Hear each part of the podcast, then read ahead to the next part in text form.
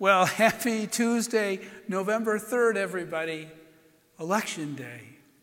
And so I thought uh, to start today's reflection, I would, uh, I would start off in the way that, as I was growing up, we did every, every day at school with the Pledge of Allegiance. And so, if you want to join me, you're certainly welcome. I pledge allegiance to the flag of the United States of America and to the republic for which it stands, one nation, under God, indivisible, with liberty and justice for all. You know, the, the pledge brings to mind something, and, and it really should open a window into our hearts for our country and, and the pursuit of the common good, indeed, the good of us all. And it's also just a perfect lead in, I think, into today's reading from 1 Philippians chapter 3, verses 3 through 8. Perhaps one of the most beautiful hymns or poems in the New Testament, a hymn or a poem that St. Paul shares with us as he's talking about, pouring his heart out about our Lord Jesus. And this beautiful passage, this beautiful poem, should also open a window for each one of us into our own hearts for God. Brothers and sisters, have among yourselves the same attitude that is also yours in Christ Jesus, who, though he was in the form of God, shared God's very being, did not regard, equality with God something to be grasped. Indeed, he already has it, he already holds it. He will always have and hold that. But rather, he emptied himself, taking the form of a slave.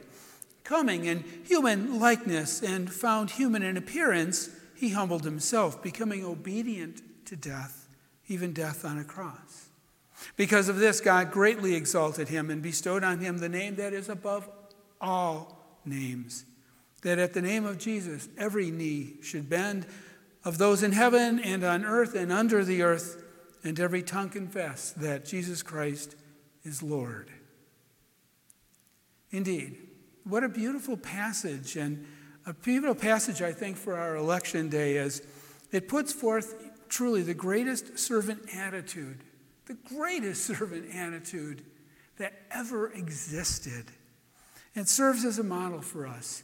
And it, and it serves as a model for what should be I think, a model for our leaders. And I think all leaders who are in public service should answer to themselves a couple questions at least. First of all, why am I doing this? And what are my goals? Think two good questions. Why am I doing this? And what are my goals? You know, I think in our faith life we could ask ourselves each those very same questions. Why am I doing this? And what are my goals? You know, what is? What is my relationship within this community of the Christian body?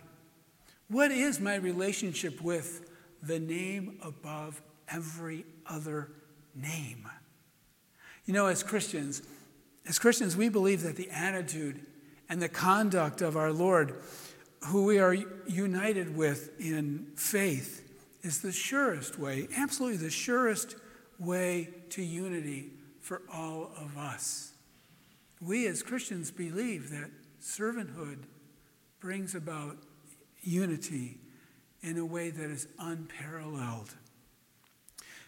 Certainly, not everybody in America shares our faith and shares our perspective in this that by humbling ourselves, and serving others, we indeed um, serve the greatest good. But I personally find it, just from a personal standpoint, um, as one who I certainly like to think I have a good relationship with Jesus and continually to work on it. But I personally find it hard to understand how anyone, even though they might not want to share the organizational structure, they might not want to share Jesus, the man, the God man. Even if they might not want to share all of that, I just guess I don't understand why they might not want to share that message.